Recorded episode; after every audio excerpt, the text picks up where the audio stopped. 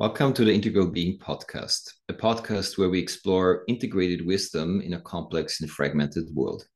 I'm your host, Gregor Steinmauer, therapist, group facilitator working with individuals, groups, and executives on transformation and an integrated and trauma informed approach to life. My conversation partner is David Lion. David is a coach for self employed creative professionals and has been helping me with my online presence for the last years. In addition to that, he has been an important sparring partner in the creation of various online trainings and inspiring conversations such as this podcast. In this episode, I talk with David Lion about death and our relationship to death, and also our relationship to fully living and the lost art and practice of grieving and also uh, participating in grieving rituals. We explore why grief is such an important experience for us as human beings in order to truly move on. And we also take a good look at what takes the place when we don't grieve and when grief doesn't get its appropriate space in our lives. And this is so interesting how it's like considered unsexy to talk about death and how it's considered um, even as a juxtaposition against life. Well, we cannot talk really about life if we don't include the reality of death and the reality of ending. Or if we then talk about life without including death and the finity of life, um, we're always kind of needing to defend ourselves against that reality and like kind of like pushing something out of our awareness that um, actually holds us and includes us. It's like we are, we are in the process of life and death. And then to say there's a division, here's life and here is death, is like fundamentally splitting life into something that will cause a lot of effects.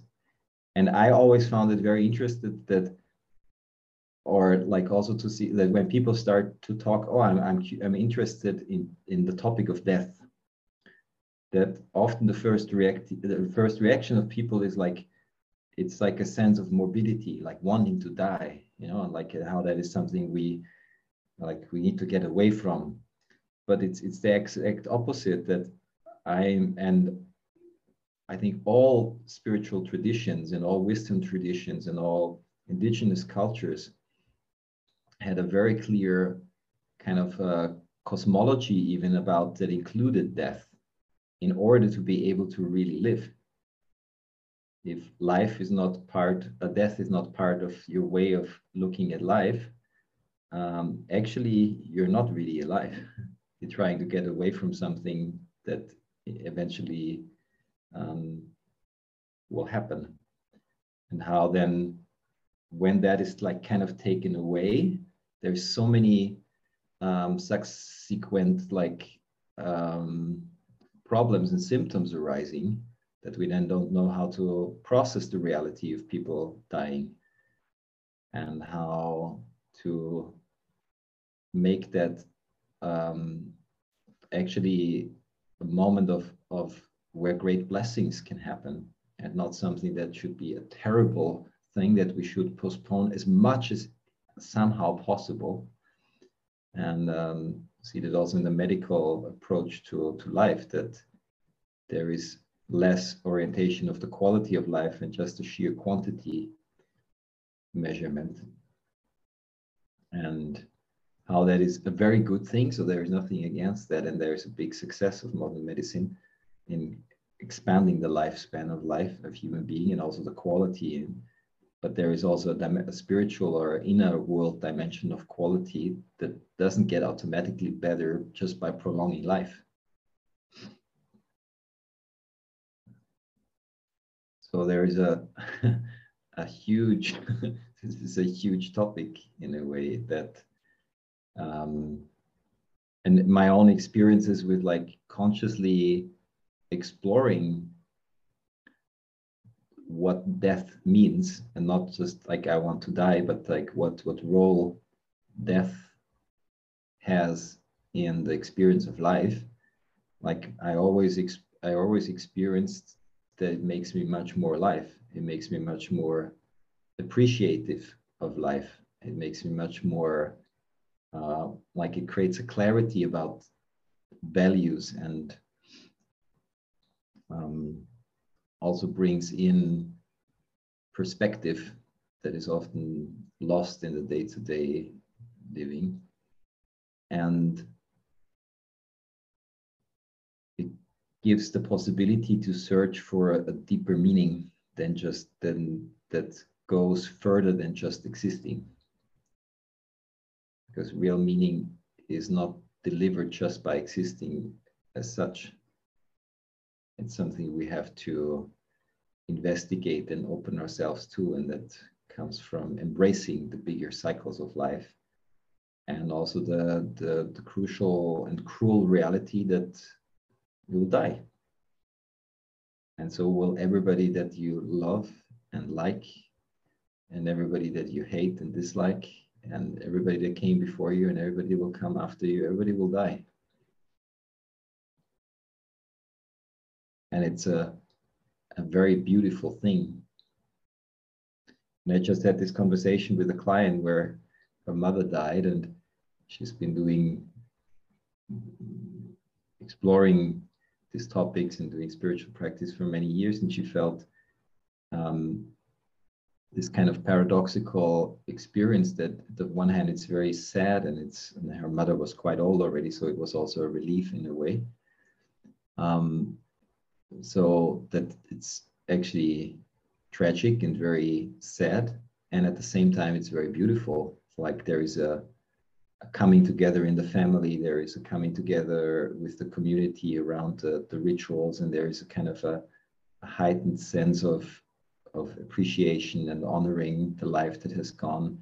And there is a a true beauty in recognizing that this is right. This is not against life but this is now also right that this is part of life and how she was kind of still struggling with how do I hold that perception in myself? And I, I, cannot tell people that I find that this is beautiful because they will think I'm not um, caring, and and how we have this kind of all backwards the, the the true perspective that if you feel like if you tell people like how terrible and horrible it is that this person that then you you seem to be caring.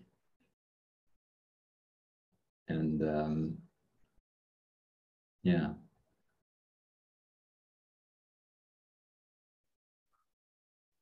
There's one thing that i want to bring in which is um, when you talk about this tendency that we have to avoid the reality of death and, and how that affects how we live and um,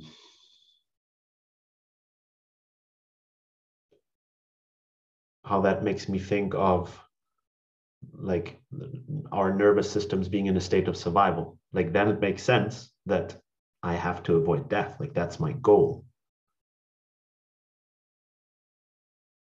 and like i'm wondering like how much does it require a regulated nervous system to be able to appreciate death and to give it its part right? Like how our perspective of death is a reflection of our individual and collective nervous system like where it's at. And so given like that that if that um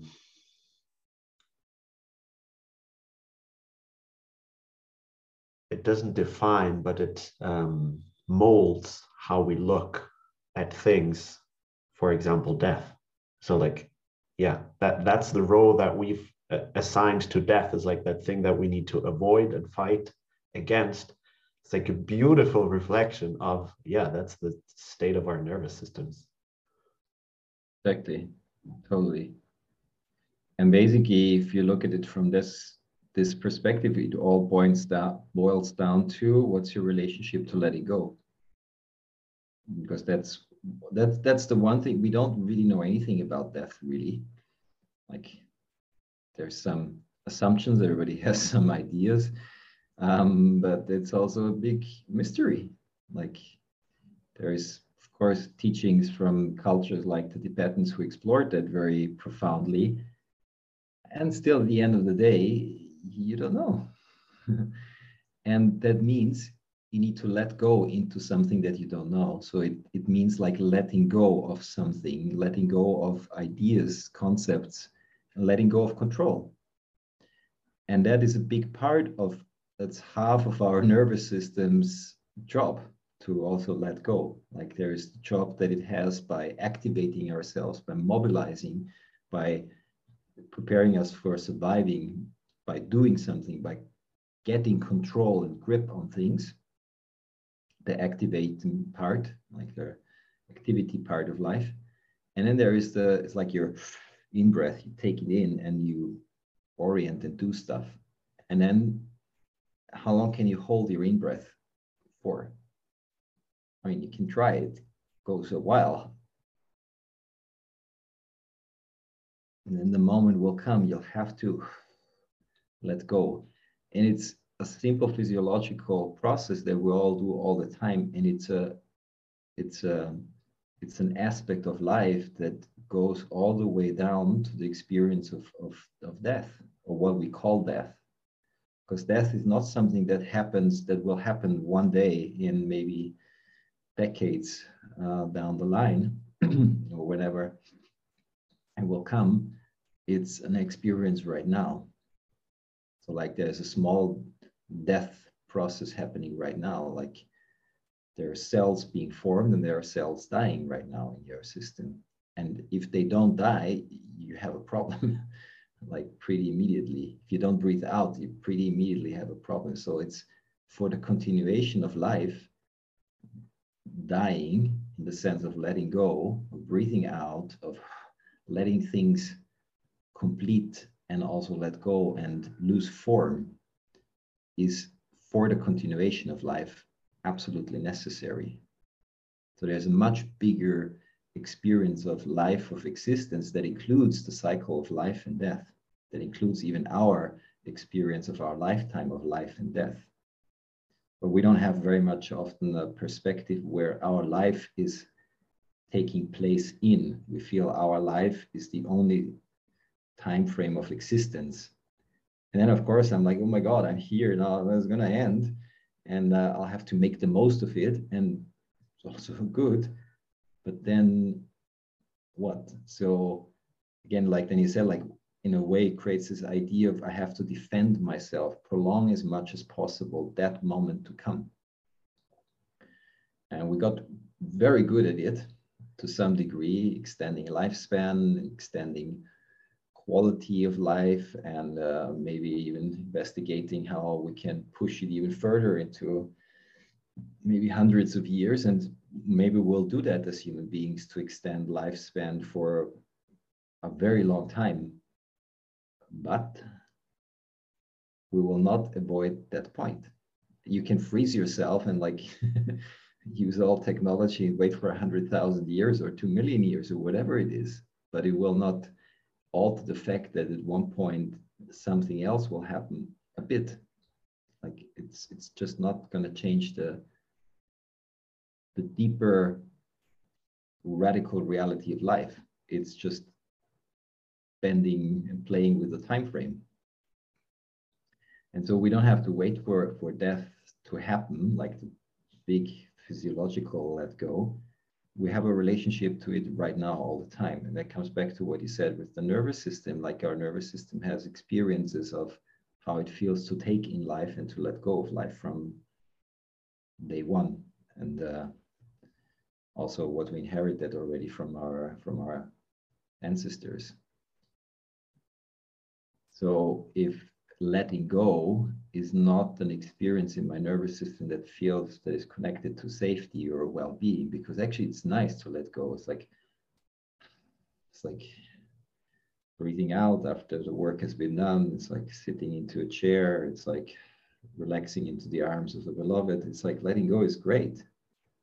But for many people or for parts of ourselves, letting go often is not safe and it doesn't feel like um, yeah something that that I want to do. It's more, it felt maybe unsafe or unheld, uncared, or becoming vulnerable, being attacked, being wounded, being shamed, criticized, like the whole experience of life. And when you learn to brace, which means hold on to and not let go.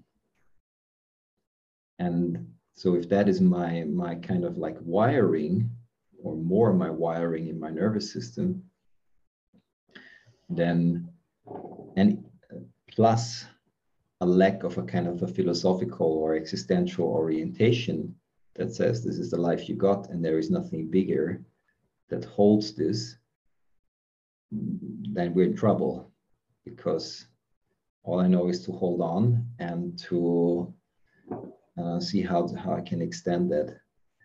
And so I will also not fully live. I will only live half, like in half of my capacity. And there is like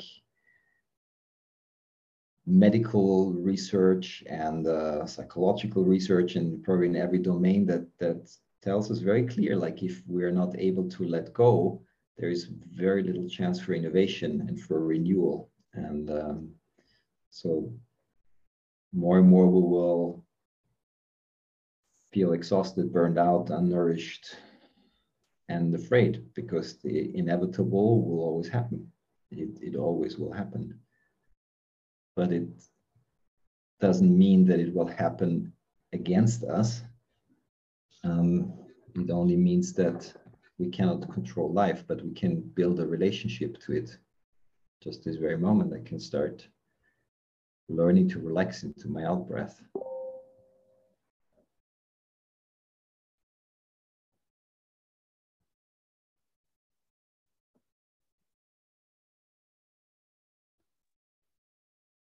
I remember, I just remembered this now that when I was a teenager, I had this realization of fuck, I'm gonna die one day. And it was so, it was so fucking real in this moment. And it hit me like I think nothing else before. Like it was so in my face that one day I'm not gonna exist the way that I know myself. And and suddenly so many of the things that seemed so important in my life like that i was really focusing on and my mind was constantly going to whether i was going to reach this or that and grades became so meaningless. And yeah it really stayed with me for a couple of days this kind of emptiness. Like why, why the hell am i doing the things that i'm doing and I want to bring this conversation back to the topic of grief because in my family, like in probably many or most other families, like grief was not a thing.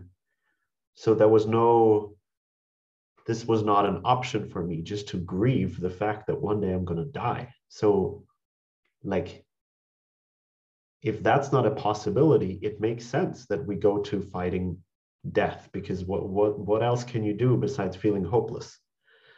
So yeah i'm curious to hear like why, why does grief help us deal with this? And um, what how can we grieve better?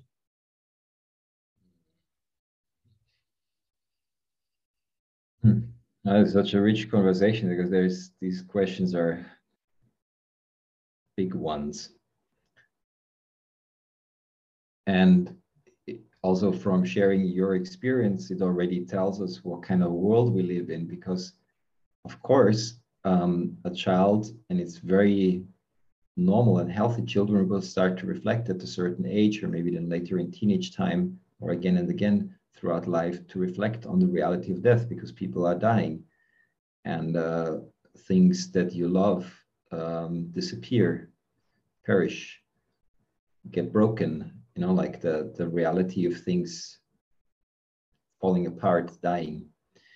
Um, so it's it's natural, and when when there is no spiritual and philosophical, cosmological kind of framing for children in which this is being um, in which they are presented with this, um, then it can be a very scary, isolating experience to just face that and realize that.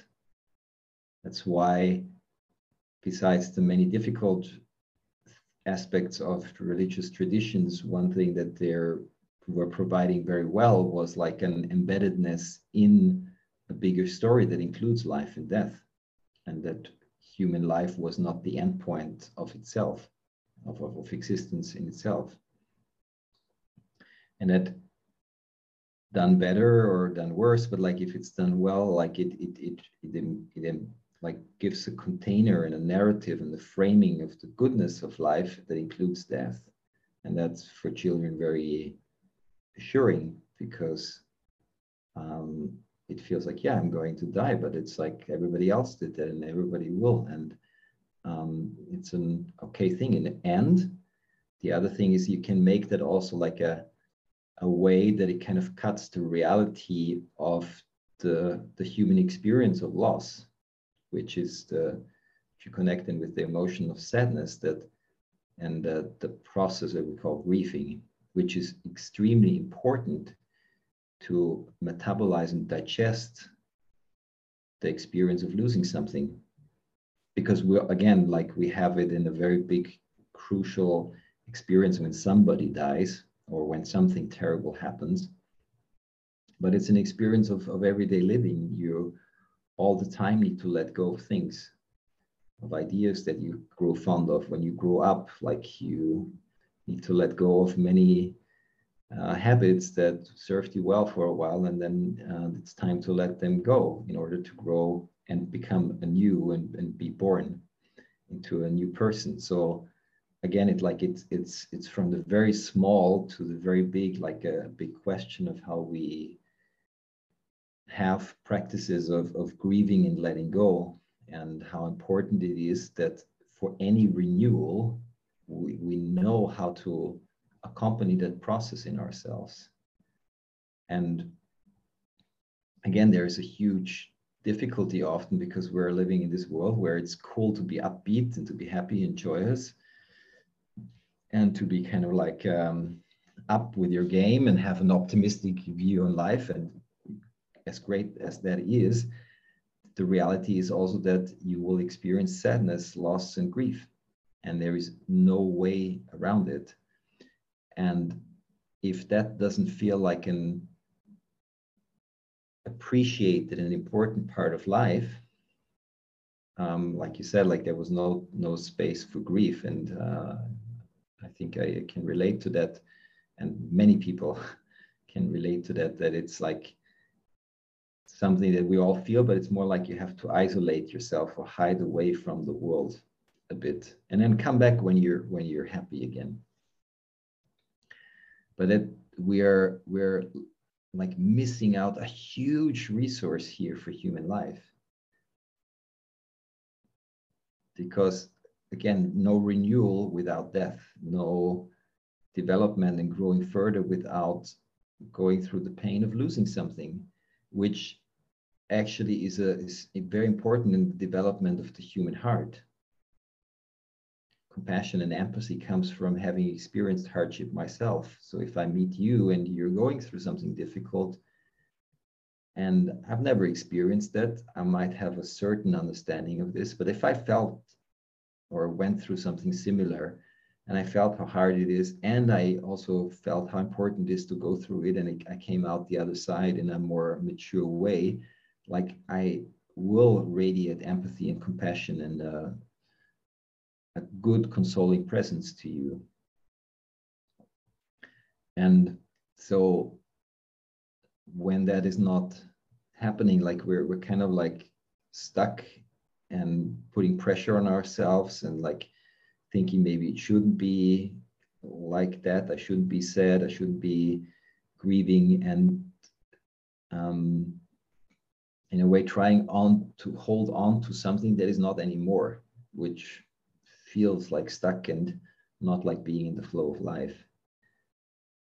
Plus, how we can grieve better. You like you were asking, and like, um, not trying to glorify everything that happened in the past, but like in indigenous cultures, when it's done well, from what we understand, um, and in wisdom traditions, there are many, many rituals about um, grief, either when a person dies or when disasters strike, or even when when big changes happened. Like every every initiation step is also a step of entering something new, but before it's it's letting go of something that is not anymore.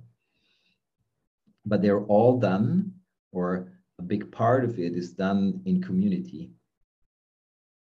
And like when you look at how a funeral is done, if you ever been at a funeral that felt good or the kind of ceremonies or rituals or prayers around, people come together. Everybody that this person meant uh, something to, they kind of come together. So it's like a, it pulls life together.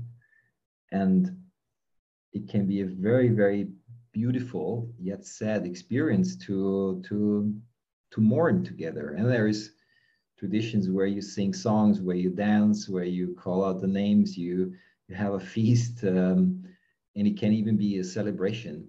And um, I sometimes I was spending time in India and in a community where when somebody had died, they really made it a point to make it a death celebration.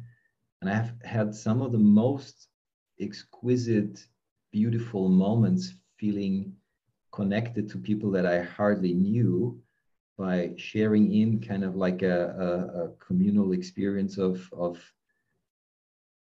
almost celebrating that death had occurred and that this which meant like the, the appreciation that this life had existed this person had existed and that now it's like the high point and not the end point but like the high point, the culmination where the refinement of a movement of life can go into an even more subtle form.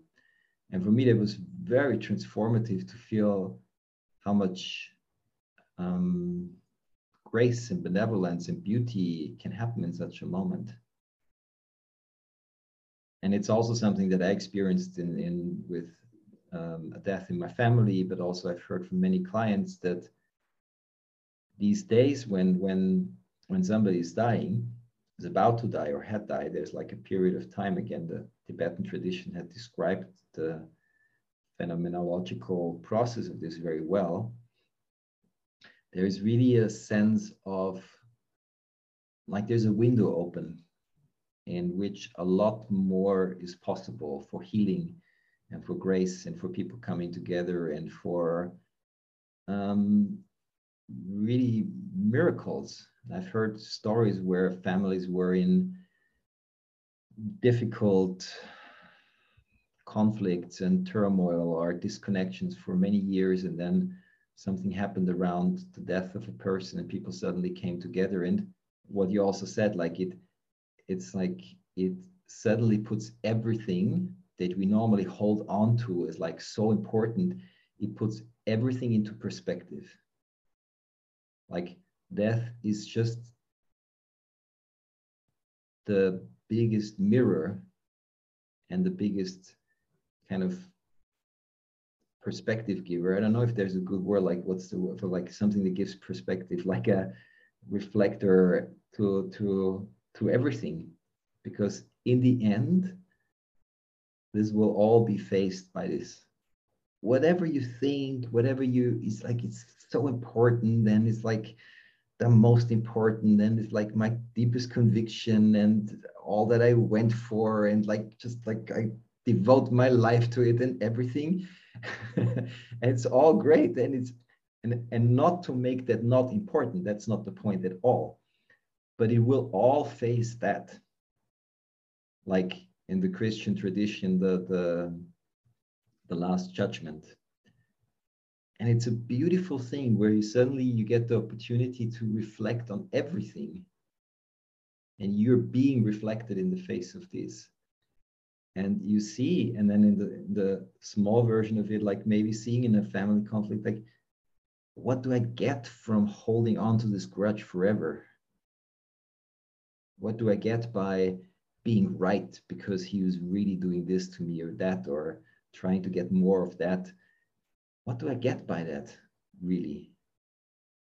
and what do i get by also again participating in this process of the invitation of letting go that comes through an experience of of, of death maybe i get rewarded in a very different way. And suddenly things that we in a deeper level wish and yearn and long for um, are are happening. So and again that's why i'm such an advocate of making use of situations like this like consciously use them and to not having to wait until my death or somebody else's death is is kind of like present but live life knowing that this is part of your your daily experience. And and and bring in have rituals sometimes to to to consciously open even a space of mourning. So what what am i like end of the year or um, throughout the year sometimes like what what am i letting go right now of? And what is what still needs to be wept over? Like i said before like there's often very beautiful like very beautiful pieces of music that are kind of like mourning songs or that have the quality of, of sadness you know that helps one to get into that quality to physically physiologically kind of like flush something through our system. And everybody i'm sure has that had, had had that experience that when you really cry over something like you get to the bottom of it and you just weep. And it feels like it will never end. And like i will just weep for days. That's why we often fear getting close to it because it feels like it will be overwhelming. But if you really with the right kind of support maybe sometimes get to the core of it and you just weep your heart out. At one point there is a moment it feels like like the end point of the out breath and suddenly a new in breath is happening and it's like suddenly the skies are clear again and most likely you will have a perspective or a thought or a feeling that you haven't had before so something new was born but it could only be born out of the experience of really surrendering to the fullness of the death of that moment. And that is scary because we lose control. And again, then we meet what you said before about the nervous system there. You meet your very individual wiring of how much your system learned and was invited to, to relax and to surrender. And still it's scary, but it's like more and more an experience of like can go through this and or maybe meeting the experience of like how scary and traumatized that place is or how much I'm I'm isolated in there and I just feel more isolated. And then the real organic rhythm of um, of grieving cannot go through fully. And in that moment then it's important to yeah find support and to to learn because the the like the intrinsic movement of the nervous system will always want to go that way. Because life it has that's the way of life. Yeah. And to maybe from here like to make the the, the context even bigger i think that's a, a huge topic that it's individually we have a hard time grieving, but we also collectively have a very hard time grieving, which means like coming to terms with the things that are tragic, um, violent, overwhelming, painful, and uh, where a lot of undigested grief is still sitting in all our bodies that come also from the collective experiences of like i mean there were there are so many things to weep about in this life and there's so little spaces where we are invited or capable of doing that and then it's interesting to know in the absence of processed of un like in the absence of real grief, what else takes place? So if I if I don't have the experience individually or we collectively that we can really grieve over um, tragedies and i cannot therefore have the experience that i really let go of something. So something is allowed to to die and to be done and to be finished and to not be anymore. And to not argue with like a little bit i want still it to happen. Like facing the reality of this is like it's not anymore. Like when somebody dies he's not anymore in this way in form. And when we when that cannot happen it's like a an organic movement in our nervous system and in our whole psyche in our soul then we'll probably have all forms of symptoms of, of trying to hold on trying to hold on to the memory. And often then it happens that there's a like an an either an over idealization of the person or the thing that was lost or collective dimensions it's often after the change of a after a war or um, change of a state is like people say ah it was so beautiful in the old times. And like in the good old times you know like a glorification of the past because i cannot bear the reality that things have really changed.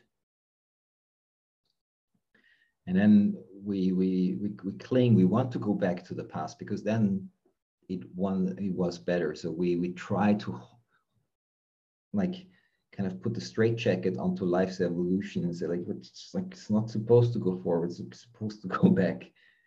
And because it truly was better then.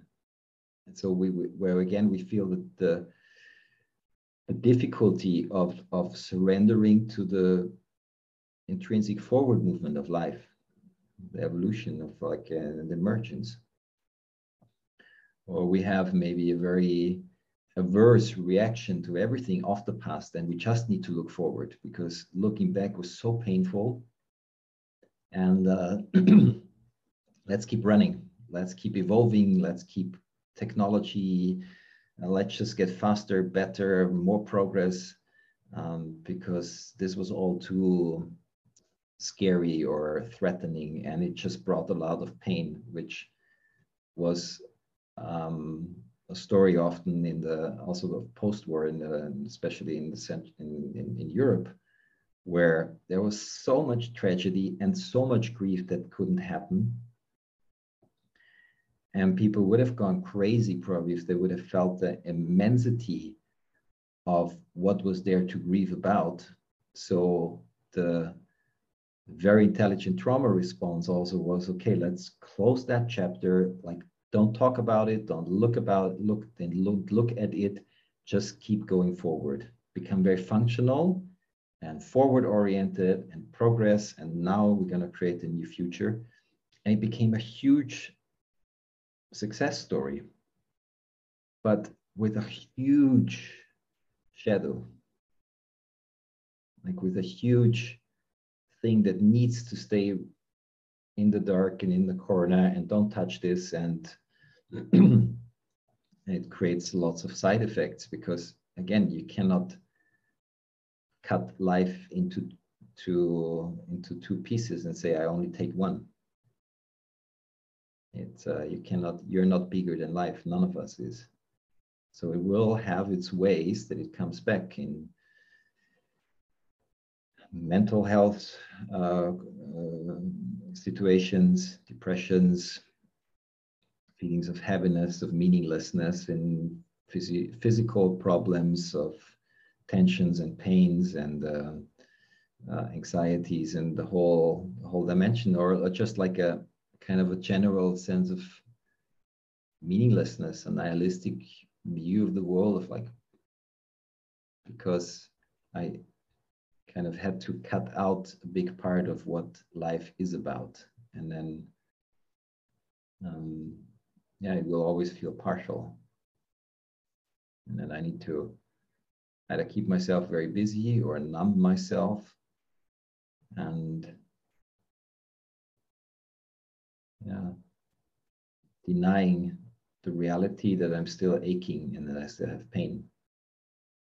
Or I'm all the time talking about the old times and repeating the old story. So there's there's the different versions. One is probably too much clinging on, and the other one is like too much running away from. And yes, we don't have rituals that regularly invite us into reality of facing death and the things that had been gone to stop and really look and be together in that process. Um, it's very difficult to do it on one's own.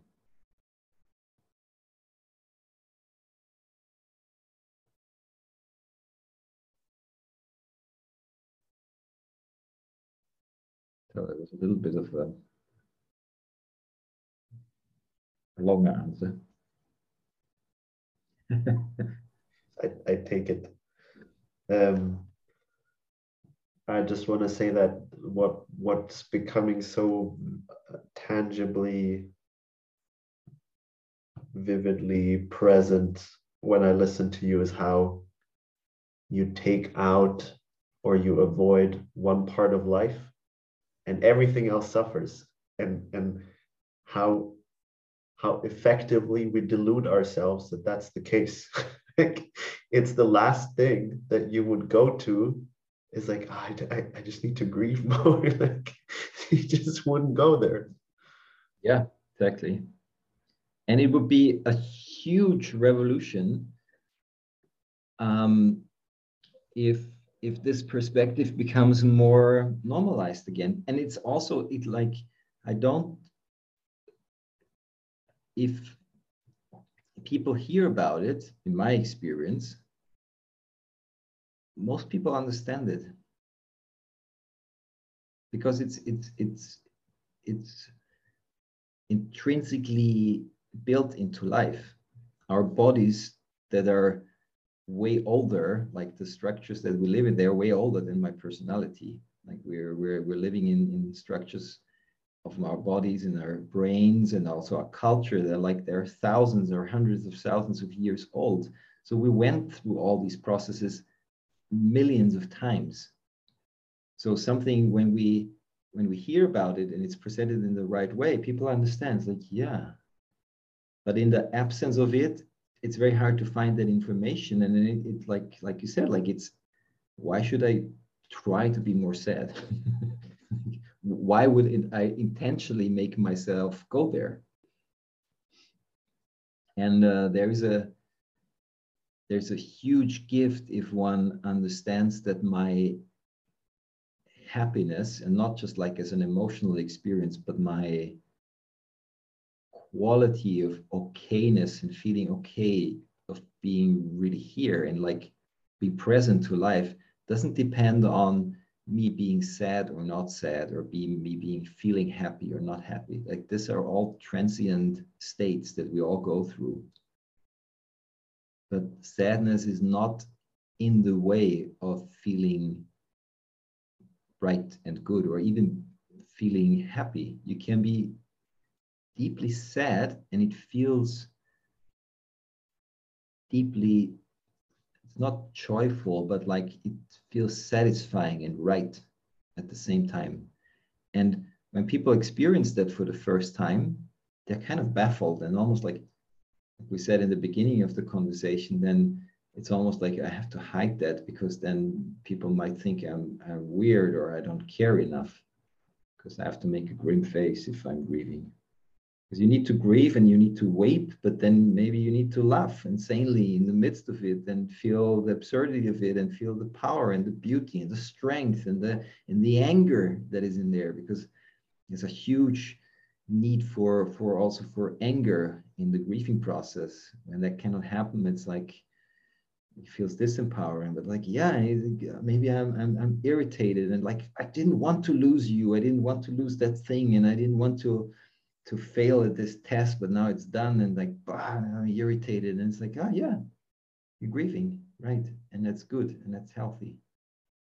So in the absence of this orientation, it's very, can be very, yeah, disorienting.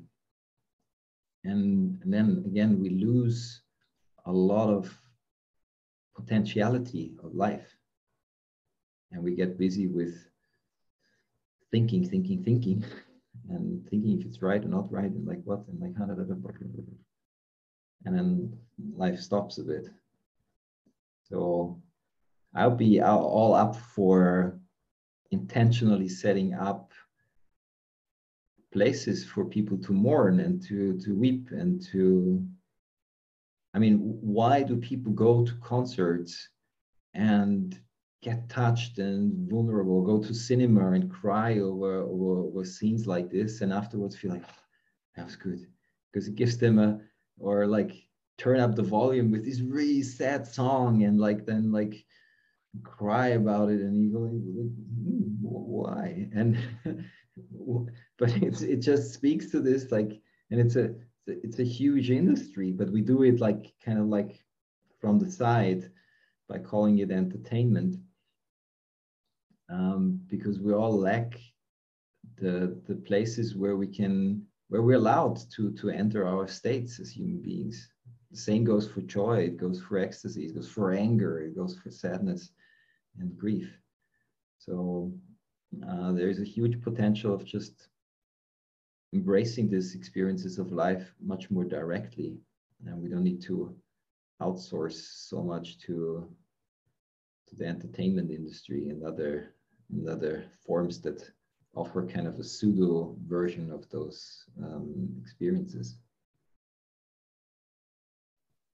Yeah, and we'll have to do less self managing because, as you said, like these um, ways of processing, going through experiences such as grief, like they're deeply ingrained. Like it's not something that we have to kind of study.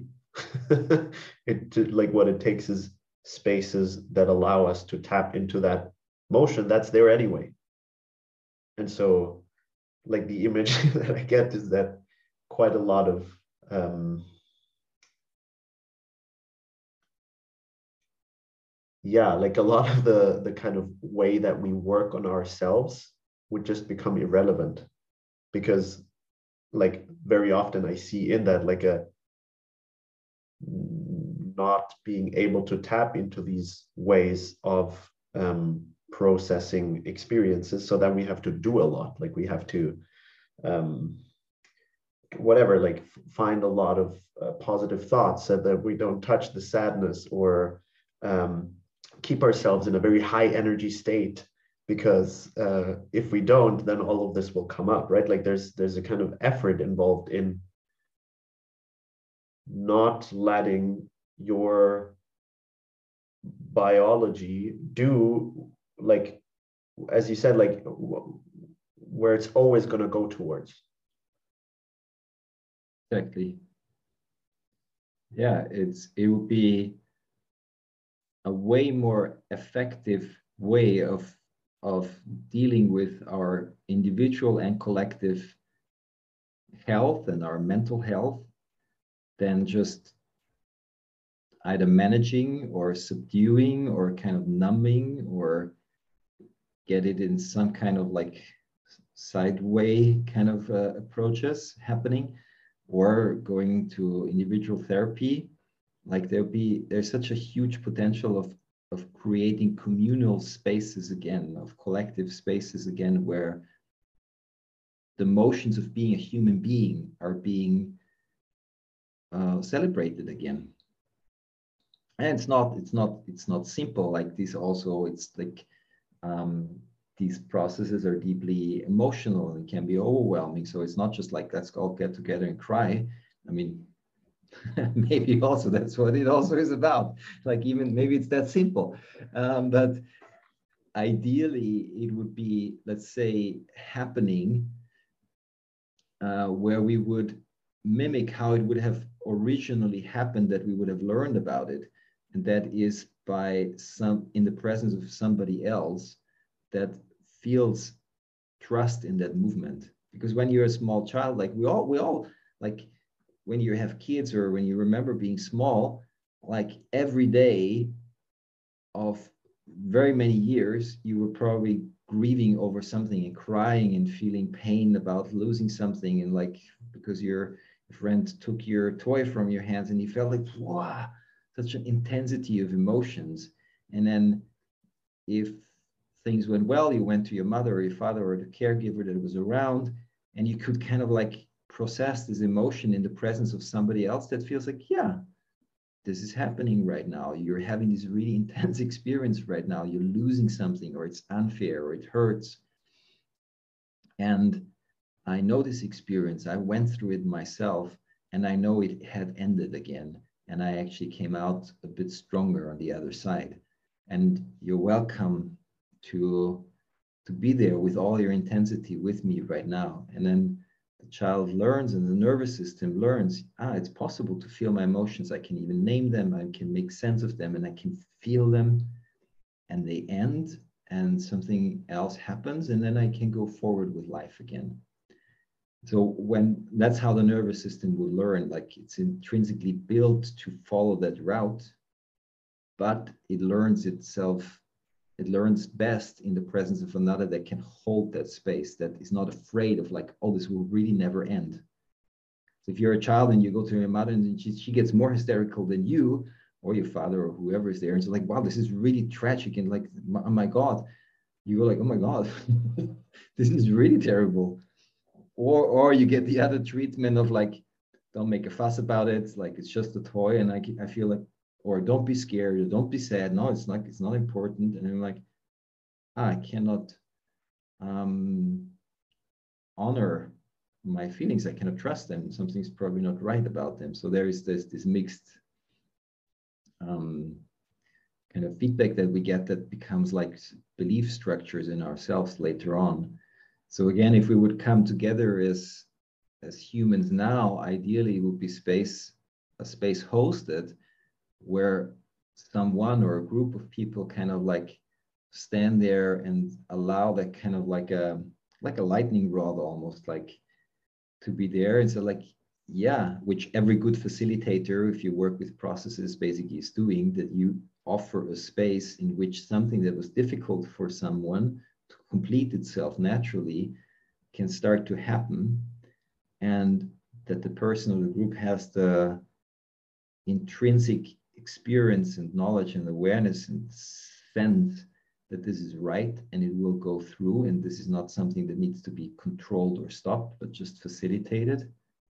And then something that was stuck which we nowadays most likely when it's very intense and chronic we call trauma can start moving again and complete its natural organic cycle.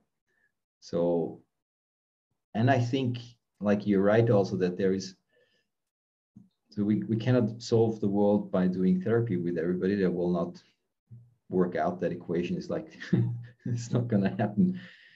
But it needs some kind of expertise and it also it maybe needs to kind of like take a bit of a leap of faith that there is more capacity in all of us and there is more grace when we jump that more can happen than we thought was that we thought was possible. And that there is we're, we're landing in the in graceful hands of god. Doesn't mean that we become stupid and jump over every cliff that we appears to us but but also not to shy away from from moments of leaps of faith. Yeah. there is already a life's intelligence wanting to experience itself becoming active.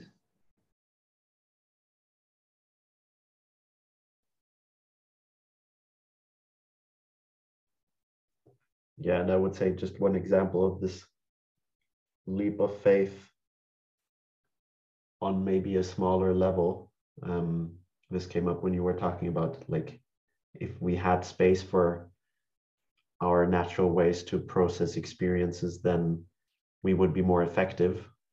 There's this paradox that it looks like we're slowing down or we are slowing down. But like if we zoom out, this slowing down actually uh, like increases our growth and our learning exponentially. And so this does take a leap of faith to be like, I mean, I want to I want to go through this faster. Like I want to be in a healed place faster. Why the fuck should I slow down right now? Like that that doesn't make sense.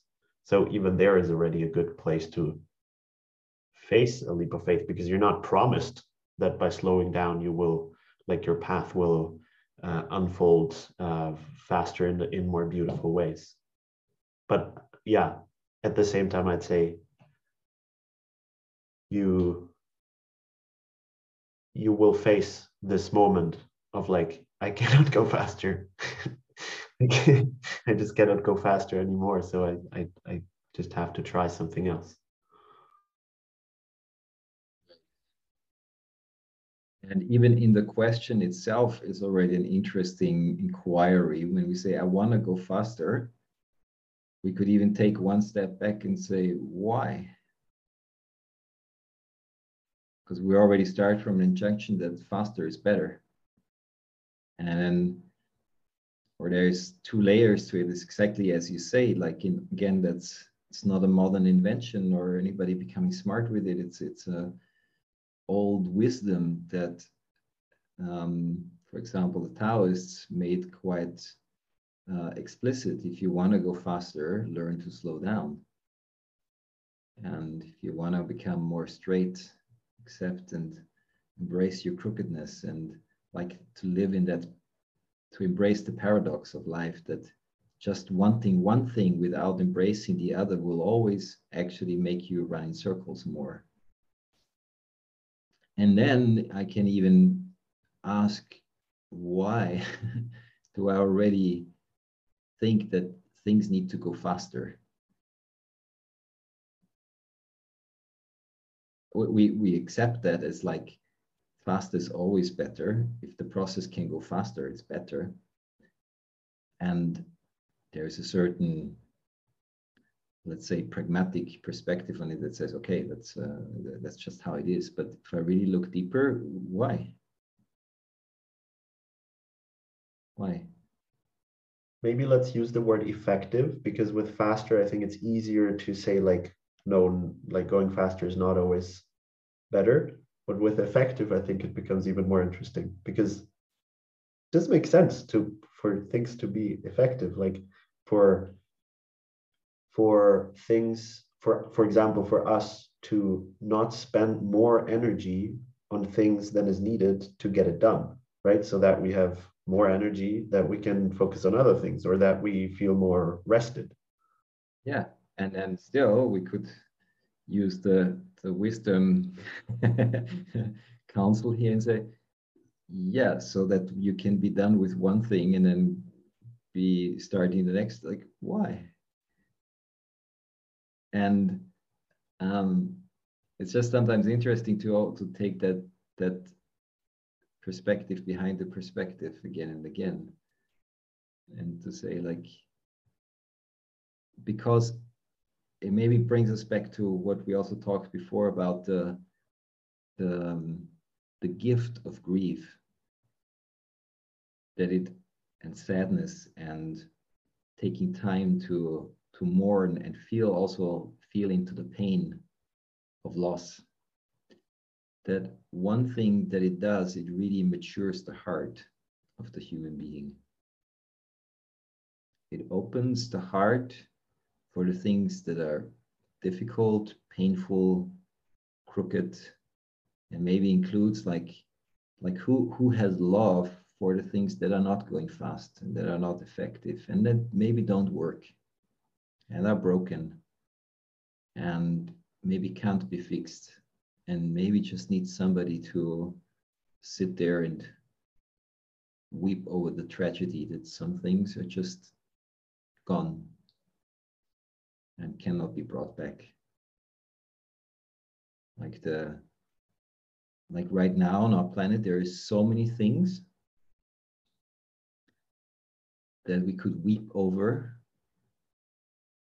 The extinction of species, the devastation of natural habitats and nature, the untold stories of hardship of children, women, men, in all kind of abusive situation, exploitative situations. like who's weeping for that? Who's mourning that? Who is who is even wanting to hear about it? And not in a self accusative of self flagellation like oh how bad and how bad we are and how bad everything is but yeah to to see what is the place in me that matures by allowing some more of the pain of the world in without in a way also to face my helplessness with it? Because again it's it's that process of letting go. In the grief there is the component of i i it's not in my hands. And i open. It's even like in the famous kind of crucifixion narrative of Jesus on the cross, like feeling the despair and the anger at God and like why why did you forsake me? And there is a, a opening of the hands and the heart that says, okay, it's not in my hands. And from there, like a, a bigger expansion of the heart happens that includes that which from our human perspective we call wrong and when I find a place in myself that includes the right and the wrong in a space that has a different kind of way of rightness, yeah, something else is happening. Yeah, I think we're we're going full circle right now because we started with grief and you were just talking about the ability to face all of life and yeah i think that's what the only way to live a whole life is to face everything. And when i do that i will grieve. And so it's like yeah maybe, maybe something like to experience the sacredness of life I have to face grief and I have to become friends with grief because otherwise I compartmentalize and divide life. And by that, I hurt everything. I don't just hurt the parts that I'm not willing to look at. I almost paradoxically like maybe even more hurt the things that I am like fully focusing on because they get they get kind of shallow. Like my joy becomes really shallow if it's a way to avoid my grief.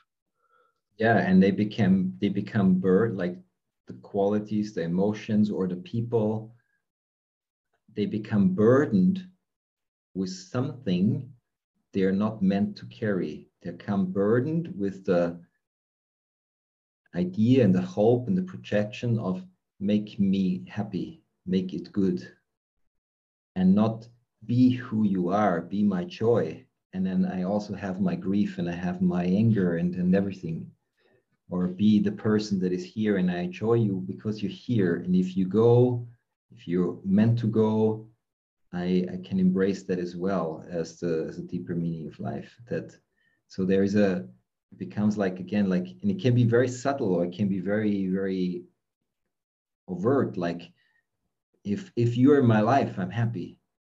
If you go, I cannot be happy anymore. That will eventually hit the wall. It will, because this person will go and you will go. And so, like you said, like if we don't often just even have the information that this um, that life includes all of this and that life is meant to make us face everything as it will then we get very much kind of like hypnotized by the small things that bring us momentary gratification or seem to to bring joy. And it's it's um it's not even hard sometimes for people to embrace their grief sometimes also very hard to embrace their joy. You know like you, if you feel the entirety and the, the fullness of life you will grieve but you will also leap with joy you will get angry and feeling like outraged and you will feel sad and you will feel everything, basically.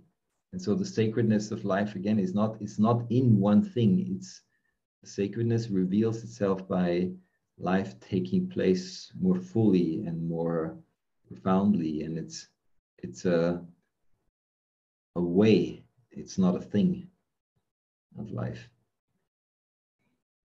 Thank you for listening to the Integral Being podcast. To learn more about my work, go to integralbeing.at, and I hope to see you there.